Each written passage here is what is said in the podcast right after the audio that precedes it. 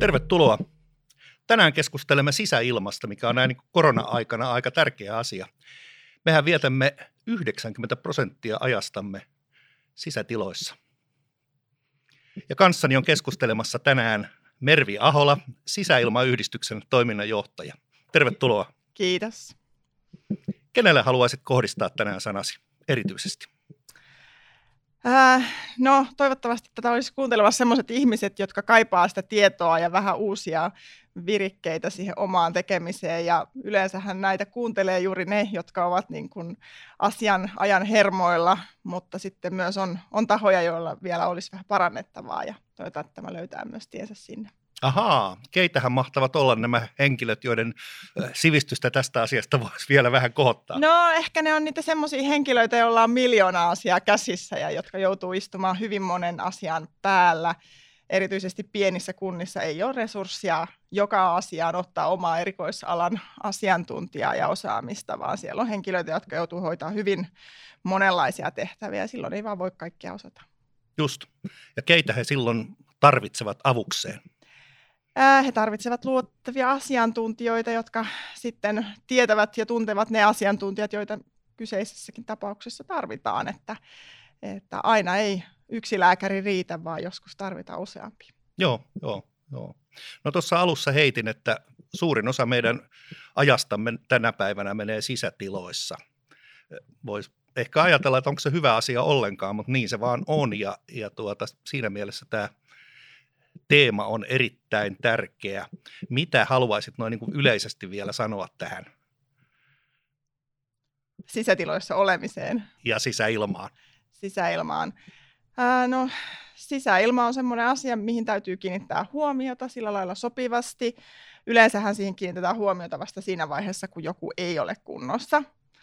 Mutta myöskään siitä ei saisi tehdä semmoista liian isoa asiaa, että se hallitsee niin koko asiaa.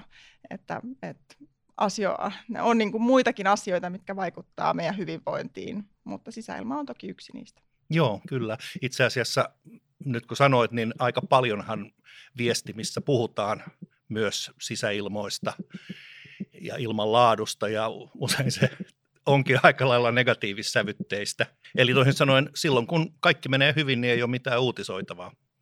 Onko kuitenkin sisäilmaongelmissa myös semmoisia niin hiljaisia piileviä ongelmia? Ää, on.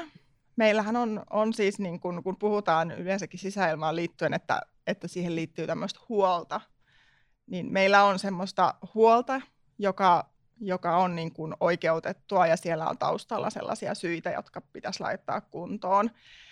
Sitten meillä on myöskin semmoista huolta, joka saattaa olla, että ei ole niin, niin kuin, isossa mittakaavassa, mutta miten se koetaan. Mutta sitten meillä on myös semmoista huolta, mitä ei ole vielä tiedostettu. Ja semmoista näkyy esimerkiksi juurikin asuntokaupoissa, kun me vähän niin kuin päätä pahkaa mennään ostamaan jotain ja ei välttämättä sitten siinä vaiheessa maltata selvittää, että, että onko kaikki kunnossa. Ja, ja sitten se niin kuin alkaa realisoitua vasta myöhemmin. Mikä olisi semmoinen tyypillinen sisäilmaongelma tällaisessa kuvaamassa asuntokauppatilanteessa?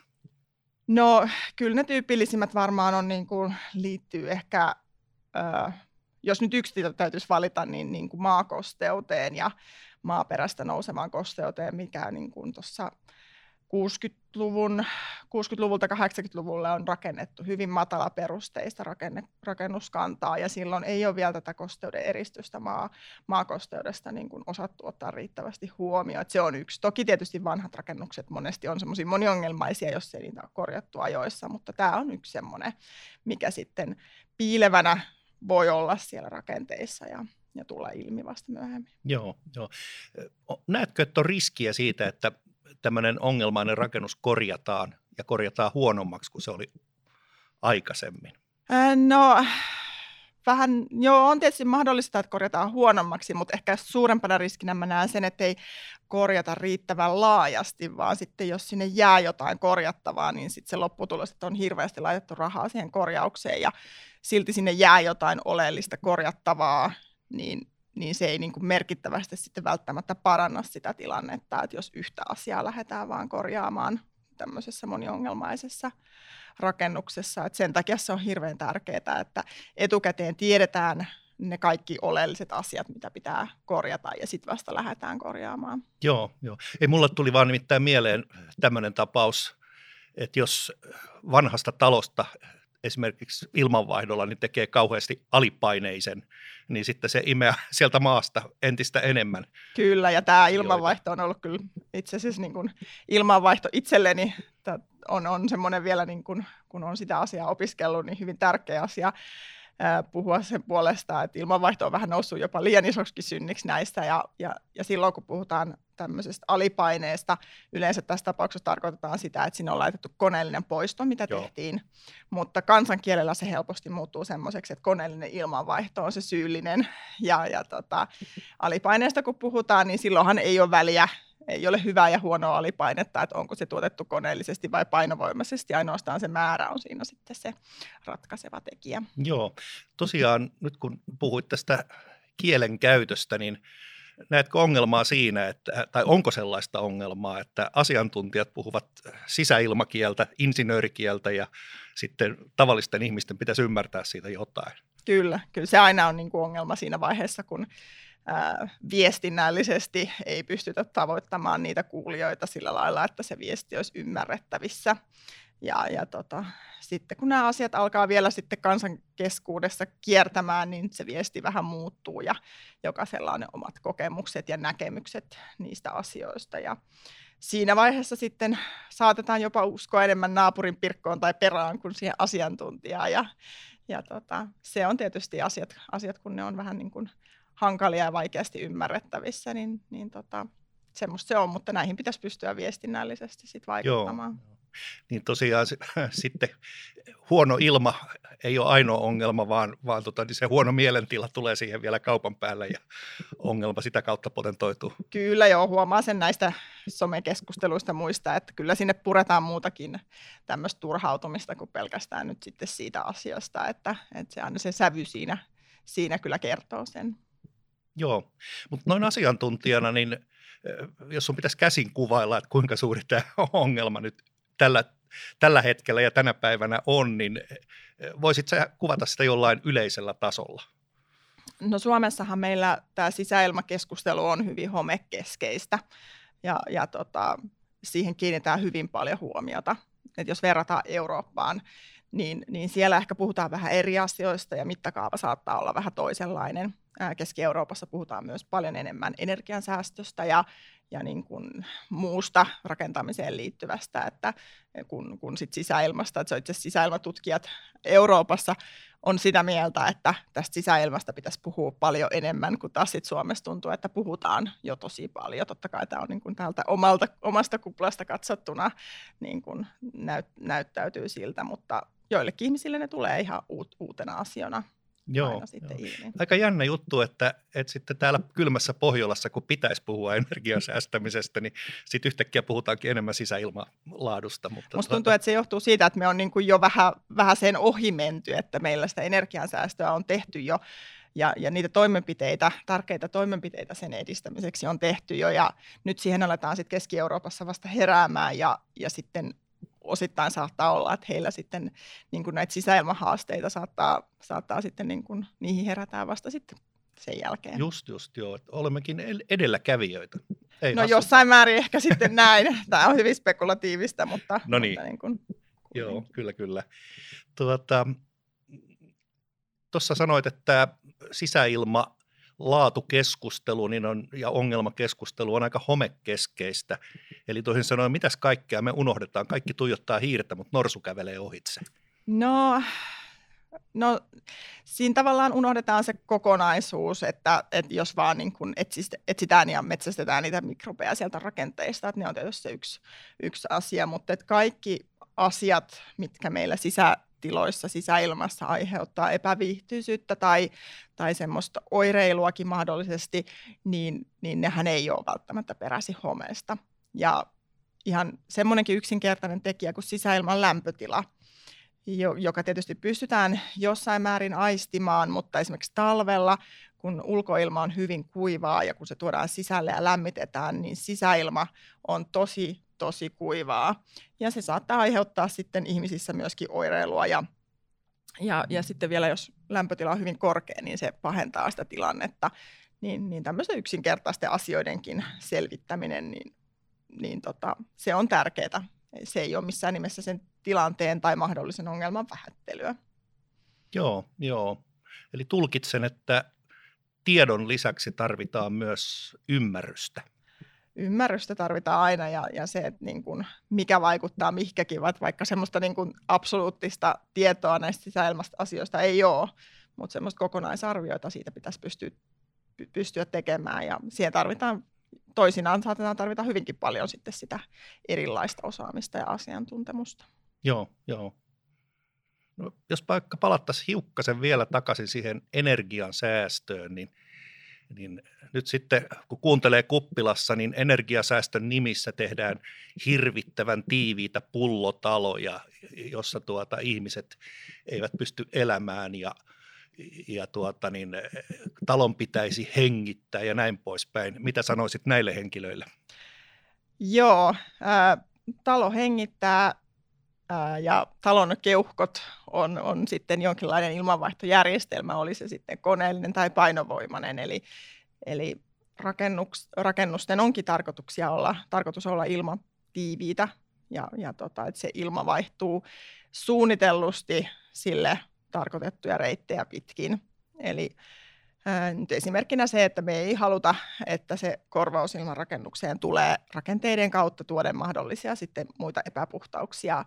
Esimerkiksi vanhoissa rakennuksissa saattaa olla ongelma, että alapohjan ja ulkoseinän välinen ää, tota, rako on, tai siellä on rako ja ei ole tiivis, vaan alapohjasta sit saattaa tämän alipaineen mukana tulla radonia ja maaperän mikrobeja, niin sen takia niin kuin tiiviys on tärkeää, että saadaan sitten suunnitellusti hyvää ilmaa ihmisten hengitettäväksi.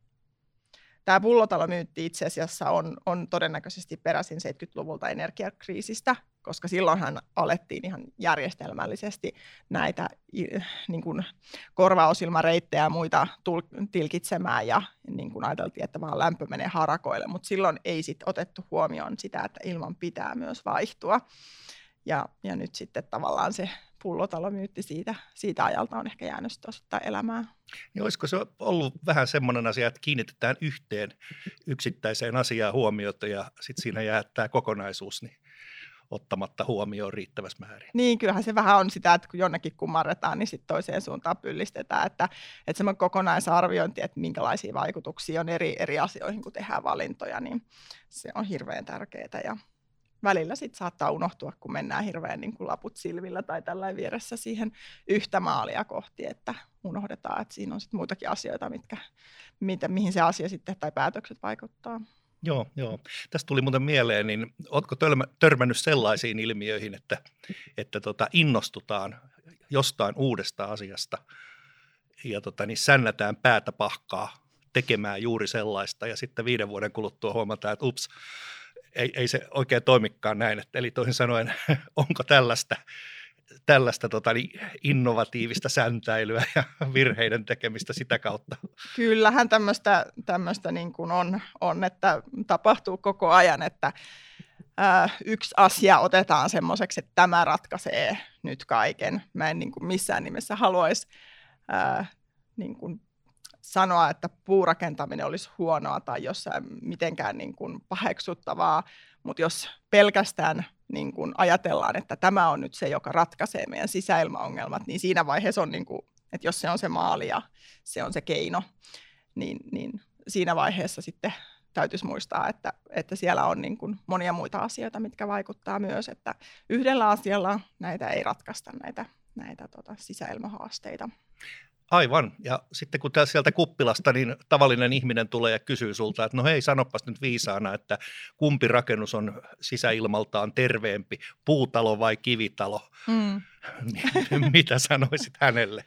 Mä sanoisin sitä, että kaikki rakennusmateriaalit ja rakennustavat voidaan, niin kuin, tai kaikilla voidaan saada se hyvä lopputulos, kunhan osataan niin kuin suunnitella oikein ja otetaan se kokonaisuus huomioon, että edelleenkin, että yksi asia ei ole siellä ratkaisemassa, että, että kokonaisuus haltuu. Juuri näin. Ja sitä varten meillä on sitten tätä erittäin hienoa ilmanvaihtotekniikkaa ja ilmastointitekniikkaa. jos ajatellaan niitä 70-luvun aikoja, ja tuota, jolloin minä muuten opiskelin, ja sitten ajatellaan tätä päivää, niin miten ilmanvaihtotekniikka on kehittynyt? Mitä kaikkea tärkeää on tapahtunut? Onko se kaikki ollut hyvää? No kehitys kehittyy. Meillä myös vaatimustaso sisäilmastolle ja, ja asumiselle ja olemiselle niin kuin lisääntyy. Ja sitä varten sitä tekniikkaa tietysti tuodaan. Ja kun tekninen kehitys muutenkin on, on aika huimaa, niin sit sitä halutaan tuoda myös rakentamiseen, mikä on ihan ymmärrettävää ja, ja järkevää. Mutta jossain tietysti on aina niin kuin se kultainen keskitie, että kuinka paljon sitä tekniikkaa kannattaa sinne tuoda. Että ilmanvaihtotekniikalla pystytään saavuttaa hyviä olosuhteita ja energiatehokkaasti ja niin kuin tuloilmaa suodattaen niin, että saadaan sisäilmasta mahdollisimman hyvää, mutta, mutta siinäkin sitten, että pysytään kohtuuden rajoissa, että liialliset niin kuin hienoudet siinä säädössä sitten saattaa aiheuttaa sitä, että siellä on vikaantumisherkkiä laitteita ja muuta, että, että siinä niin kuin, siinäkin semmoinen maltti on valttia, että semmoisia järkeviä kokonaisuuksia tehdään, eikä, ja, ja sitten myöskin niin kuin innovointiprosesseissa mietitään sitten sitä, että miten se käytettävyys sitten todellisissa kohteissa pitkällä elinkaarella niin hoidetaan. Just, tästä tuli muuten mieleen, niin tuolla Vahanen talotekniikan toimitusjohtaja sanoi aika osuvasti, että olisi hyvä pyrkiä napittomaan ympäristöön ja tarkoitti sitä, että, että millainen se laitteisto onkin, niin käyttäjän ja ylläpitäjän näkökulmasta sen pitäisi olla ymmärrettävä Oletko törmännyt tilanteisiin, jolloin on, on todellakin tehty liian monimutkainen himmeli, joka on sitten vika altis? Onko sulla esimerkkejä kertoa tällaisesta tapauksesta?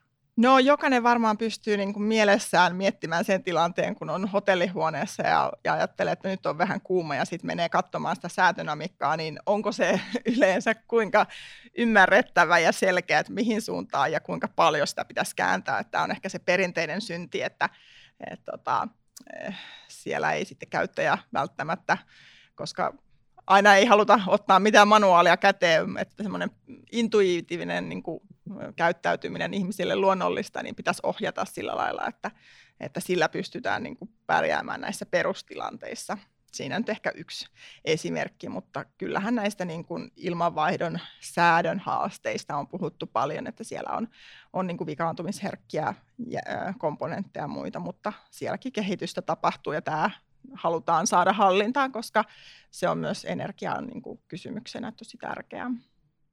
Joo, joo, kyllä. Mulle tuli itse asiassa mieleen tässä, että kun sanoit, että vaatimustasokin on kasvanut, niin – onko mahdollista, että, että tuota,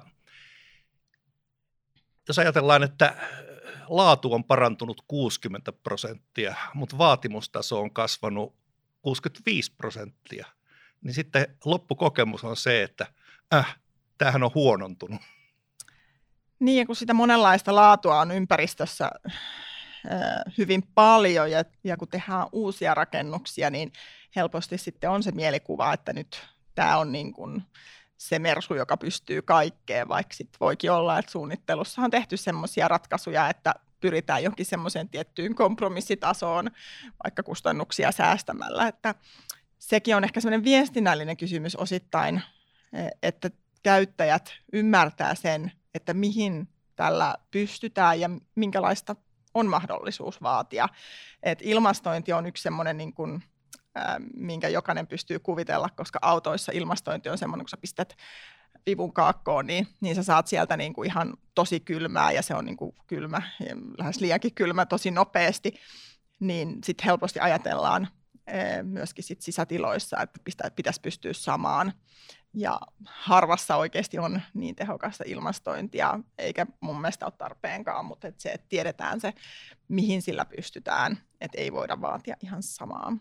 Niin, ja varsinkin kun eri ihmiset vaatii vähän eri asioita.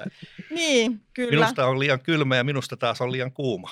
Niin, ja tämä tulee itse asiassa ilmi, ilmi myös niin kuin hyvin paljon asumisrakentamisessa, jossa uusissa on alettu lisäämään viilennystä, niin että miten se on kerrottu, että mitä, mitä tällä nyt voidaan sitten saavuttaa, että, että viilennys kautta jäähdytys, niin, niin helposti odotetaan sitä tosi kylmää, mutta sitten saattaakin olla, että siellä on pieni tuloilma viilennys, jolla saadaan vähän sen poistettua pahimmilla helteillä kosteutta, muuten ehkä vähän lämpötilaa alaspäin. Niin tota, nämä odotusarvot on, on sinänsä niin kuin tosi tärkeitä. Mutta joo, se on kyllä tosiaan totta, että ihmiset on hirveän yksilöllisiä siinä lämpötilan tuntemuksessa, että toiselle jotain, joku toinen on kylmä ja toiselle sitten liian kuuma. Et me ollaan ihmisinä hyvin erilaisia tässäkin mielessä. Joo. No, sitten täytyisi ilmeisesti ymmärtää se, että se viimeinen säätö on syytä tehdä villapaidalla. Että... Kyllä, villapaita ja villasukat on oikein hyvä tämmöinen säätö. säätö tota, ja nyt oikeastaan nyt puhuttiin enemmänkin tästä termisestä viihtyisyydestä, mutta tuota, jos ajatellaan atmosfääristä, niin tuota, sitten taas puhutaan siitä niin kuin ilman laadusta, seoksesta. Ja tuota, niin, tuossa jo aikaisemmin keskusteltiin siitä, että, että ongelmat ei saisi olla liian homekeskeisiä, mikrobikeskeisiä, ilman ilma ei saisi olla liian kuivaa. Mitä muita tällaisia laadullisia asioita, jos ajatellaan ilmaa seoksena ihmisen hyvinvoinnille, niin mitä muita asioita vielä voisi nostaa esille?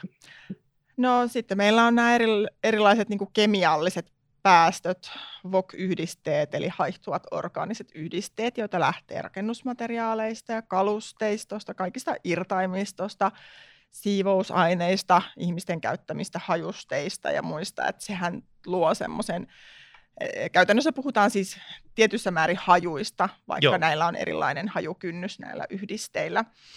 Ja näihin hän on tietysti puututtu myös. Esimerkiksi rakentamisessa on hyvin pitkään käytetty vähäpäästöisiä materiaalia.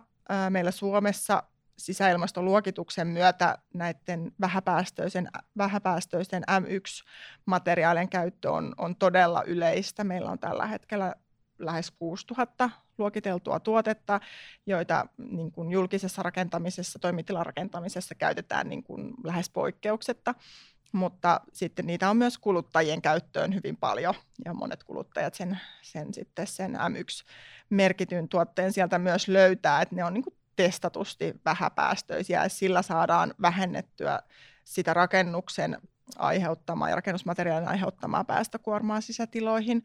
Mutta että sitten jää vielä kalusteet, niitäkin on M1-luokiteltuja, mutta vähemmän kalusteet ja muu irtaimisto. Ja sitten tosiaan nämä ihmisten tuomat kuormat.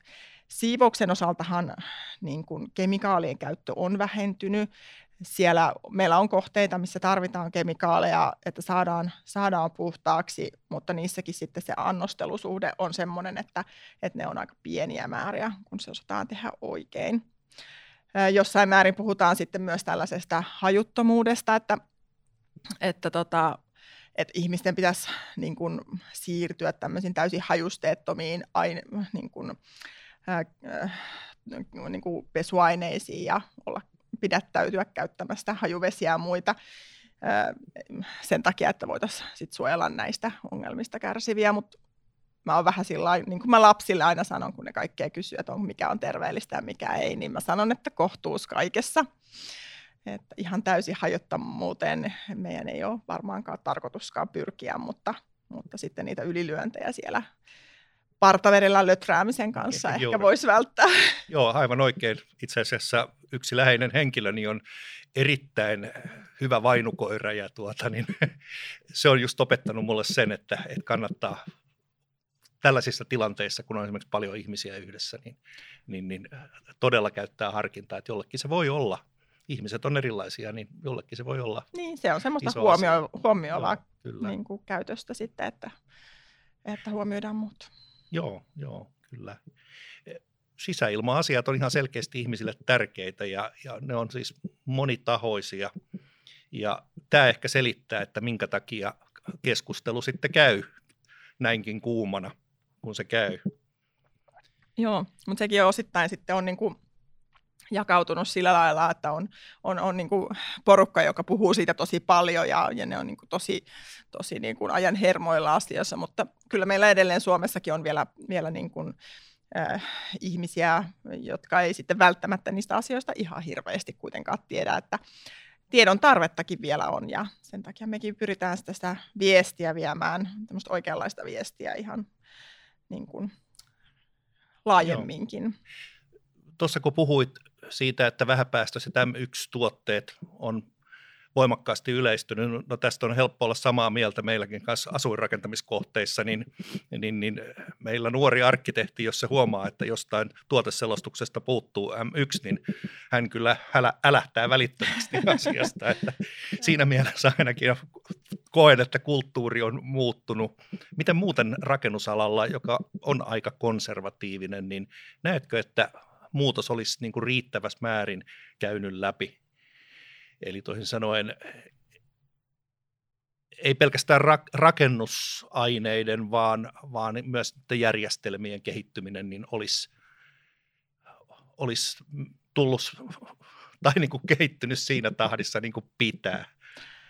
Äh, no rakennusalahan perinteisesti on, on kuitenkin aika hidas muuttumaan. Se, se tota myöskin johtuu ihan siitä, että että rakennuskantakin niin kuin aika hitaasti uusiutuu ja, ja toisaalta sitten taas rakennusprosessit, projektit, kaikki on niin kuin vähän yksilöitä, että pikkasen tämmöisiä testiympäristöjä jokainen ja, ja siellä on hyvin paljon väkeä töissä ja ää, no missään vaiheessa muutos ei varmaan pysähdy, että voisi sanoa, että nyt niin kuin ei tarvitse enää kehittää, vaan kehitystä täytyy jatkua koko ajan, mutta kyllä siellä vielä varmasti on paljon semmoista niin kuin tekemistä, että itse aika monesti nostan sit niin kuin yhdeksi tekijäksi tämän asenteen.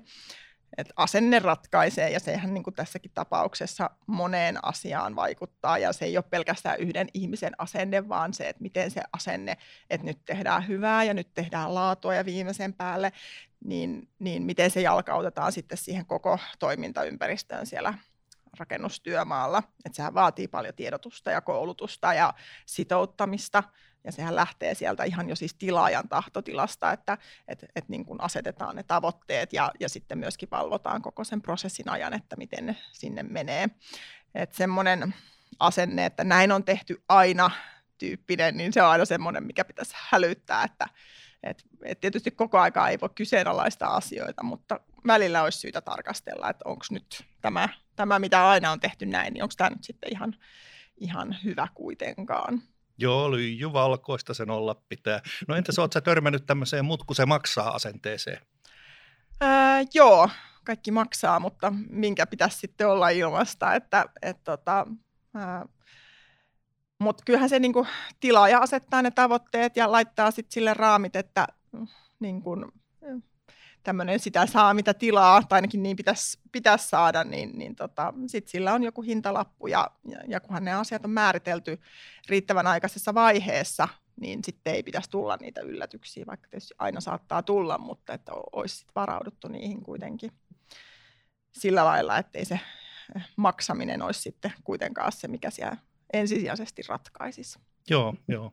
No sitten on päästy tästä rakennuksen elinkaaren parista ensimmäisestä vuodesta ja sitten siirrytään siihen puoleen vuosisataa, jonka sen rakennuksen pitäisi kestää käytössä. Ja erittäin hyvä, että otit tuossa aikaisemmin esille sen, että miten sisäilmaan tulee päästöjä ihan niiltä siellä asuvilta ja toimivilta henkilöiltä, kalusteista ja muistakin. Itse asiassa tuli mieleen tämmöinen suositus, että kun perheeseen tulee esikoisvauva, niin se lastenhuone kannattaa maalata vasta sitten, kun vauva on muutaman vuoden iässä. Niin, tai sitten ainakin niin, että, että tota, äh, sen, sinä aikana, kun se vauva nukkuu vielä siellä vanhempien makuuhuoneessa, että sitten uuden maalin kärryt pääsee tuulettumaan, että nämä, esimerkiksi nämä M1-luokitellut tuotteet, nehän testataan ku, niin kuin neljän viikon vanhentumisajan jälkeen, eli kyllä siinä ne päästöt on aika korkeita siinä alussa, ja sen takia tarvitaan sitten hyvää ilmanvaihtuvuutta, että ne päästöt saadaan sieltä tuuletettua pois. Ja jokainen, joka on ostanut uusia kalusteita, niin tietää myös, kun sen uuden kalusteen avaa paketistaan, niin, niin niissä on, on sitä voimakasta haju, hajua alussa, ja, ja sitten tietyn ajan kuluessa se sitten tuulettuu pois sieltä. Joo, joo.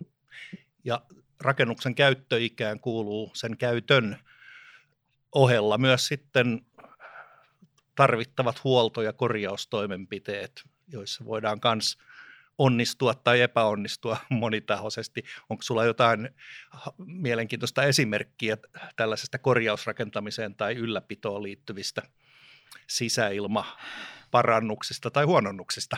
Joo, no valitettavasti olin tuossa seuraamassa oman lapsen päiväkodin projektia, kun, kun siellä tämmöistä niin kuin, no, uuden talon ongelmaa, siellä oli muovimatto alkanut reagoida kostean betonin kanssa ja, ja tota, siellä sitten alettiin tehdä tämmöisiä paikkakorjauksia, jossa, jossa tota, ainoastaan pieniltä alueilta vaihdettiin ja sitten lopulta, lopulta käsittääkseni siellä päädyttiin vaihtamaan kaikki lattiat ja, ja tota, no nyt sitten kun omat lapset on mennyt kouluun, niin en ole sitä päässyt sillä lailla niin läheltä edes seuraamaan, mutta, mutta tota, vähän tuli taas semmoinen olo, että olikohan nyt ihan loppuun asti tutkittu sitä, että mitä oltiin korjaamassa. Et nämä on ikäviä sitten, kun ne on aika raskaita sitten niille käyttäjille, kun joudutaan tehdä väliaikaisjärjestelyitä ja, ja, ja eihän se ilmasta se korjaaminen yleensä ole myöskään. Niin, silloin kannattaa korjata niin, että siitä on mielellään jotain hyötyä. Että niin. Rahat tulee niin parhaalla mahdollisella tavalla käytetyksi. Niin, ja, ja se, että kun ne on isoja prosesseja, niin, niin tota, kyllä siihen tutkimiseen ja siihen pitäisi varata riittävästi paukkuja, että, että ollaan sitten varmoja, että ne toimenpiteet, mitä ollaan tekemässä, niin, niin ne on, on sitten riittäviä. Joo. Jos katsotaan nykytilannetta ja vähän tulevaisuuden puolelle, niin millaiseksi tilanteen nyt tänä päivänä arvioisit ja mitä ehkä kannattaisi seuraavaksi tehdä? Ähm, no kyllä mun mielestä niin kun kehityssuunta on oikeinkin hyvä tällä hetkellä, että erityisesti just kunnissa, jotka meillä nyt omistaa paljon kiinteistömassaa, niin on semmoista äh, asennetta ilmoilla, että, että halutaan tehdä kunnolla ja halutaan rakentaa hyvää ja myöskin sitten ollaan tekemässä panostuksia niin kuin korjausvelan ää, taltuttamiseksi ja tekemässä uutta, mutta eihän siinä tietenkään niin kuin, ää, hirveän nopeasti synny, synny nämä ratkaisut tai niin kuin se lopputulos, vaan, vaan nämä on vaatii pitkäjänteistä työtä, että, että kun kaikkia kunnan kiinteistöjä ei voida saman tien laittaa matalaksi ja rakentaa uusia, niin siinä sitten, ää, siinä sitten täytyisi niin kun, tehdä sitä priorisointia ja sielläkin taas ne hyvät sitten lähtötiedot on tarpeen, että, että tota, mistä sitten aloitetaan. Ja tärkeää sitten tulevaisuuden kannalta tietysti olisi, että ne kun tehdään uutta niin ne olisi sitten kestäviä ja pitkäaikaisia ratkaisuja, että, että kaikista ikävintä on juurikin sellaiset, että muutaman vuoden vanhassa rakennuksessa sitten joudutaan aloittaa näitä korjaa, korjaavia toimenpiteitä. Että sitä ei, ei niin kuin haluaisi, että meillä riittäisi kyllä näissä vanhoissakin ihan, ihan tarpeeksi tätä korjattavaa. Kyllä varmaan. Seurataanko kehitystä vai johdetaanko kehitystä tässä asiassa? Ja miten sen pitäisi olla? Niin, nyt pistit aika pahan kysymyksen. Kyllä tässä varmasti niin kuin, äh, seurataan kehitystä hyvin paljon, mutta kyllä myös johdetaan, että esimerkiksi senaattikiinteistöt on tehnyt tosi isoja panostuksia ää, niin kuin näiden asioiden osalta ja, ja, ja toki monet kunnatkin ja senaattikiinteistö tietysti on, onkin semmoinen taho, joka hyvin luontevasti sopii tämmöiseksi suunnannäyttäjäksi, että siellä on tehty niin kuin kiinteistöjen tämmöisiä kuntokartotuksia ja, ja, ja muita säännöllisiä katsastuksia jo muutaman vuoden ja, ja sillä lailla, että pidetään niistä rakennuksista huolta ja, ja tiedetään, että äm, missä siellä mahdollisesti voisi olla sitten ää, niitä ongelmia tulossa, että osataan ennakoida, että se, että päästä siitä niin kuin reagoinnista, reagoivasta toiminnasta siihen ennakoivaan toimintaan, niin sehän on se, mistä on hirveästi puhuttu jo, mutta siinä ollaan niin kuin ottamassa sitä hyppäystä sinne suuntaan, mutta vielä on aika paljon sitä työtä niiden olemassa olevien kiinteistöjen kanssa, että et tota, mutta kyllä mun mielestä suunta on, on niin kuin pääsääntöisesti hyvä, että toki siellä sitten se osaaminen ja, ja, ja resurssit vaihtelee kunnissakin. Sanohan näille kiinteistönomistajille ja kunnan isille ja emännille niin oikein hieno iskulause lopuksi. Älä luota mutuun, ota vastaan tietoa ja, ja sitten myöskin jaa sitä eteenpäin. Naulan kantaan. Kiitos Mervi. Kiitos.